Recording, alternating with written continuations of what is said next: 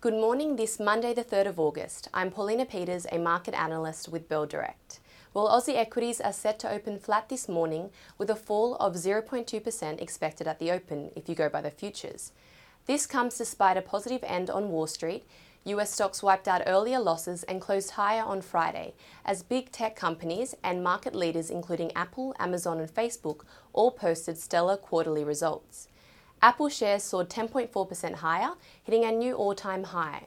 Apple has now taken over Saudi Aramco to become the world's most valuable company. Amazon shares jumped 3.7%, following its sales skyrocketing during the pandemic. And Facebook posted revenue growth of 11%, which saw its shares rally more than 7%.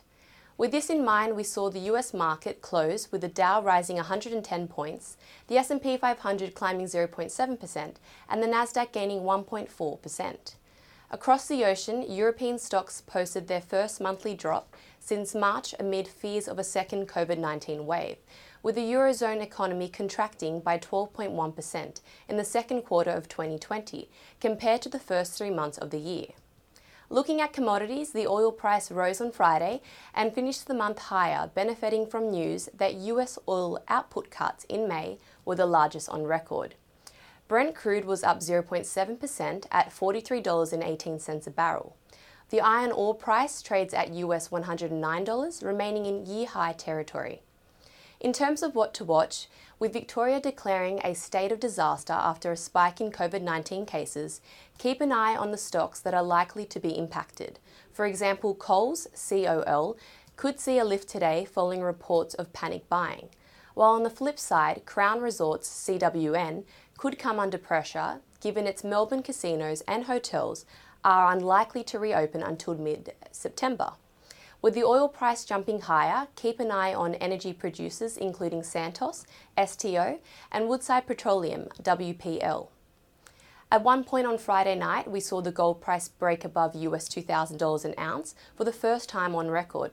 So keep an eye on gold miners like Newcrest Mining, NCM, and Northern Star Resources, NST. Finally, a quiet reporting season week ahead. On Tuesday, BWP Trust, BWP, reports. On Wednesday, ResMed RMD and ALE Property Group, LEP. And finally, on Friday, Insurance Australia Group, IAG, reports. Now, to finish on two trading ideas, Nickel Mines, NIC, released its June 2020 quarter report, delivering another strong production performance. Nickel Mines is Bell Potter's top pick in the diversified metals and mining sector, given its clear production growth catalyst. Bell Potter maintains its buy rating on the stock and has a price target of $1.07. And finally, Goodman Group, ASX GMG, Analysts at Goldman Sachs believe GMG's share price is overvalued, and the broker has a sell rating on the stock. GMG shares closed 0.5% low on Friday to $16.93, Goldman Sachs, however, has a price target of $11.25 on the property company's shares. It believes the market is pricing in an unrealistic earnings per share growth rate of around 9% per annum between FY 2020 and FY 2024. They believe a growth rate of 6% per annum is more realistic. I'm Paulina Peters with Bell Direct. Happy trading and stay safe.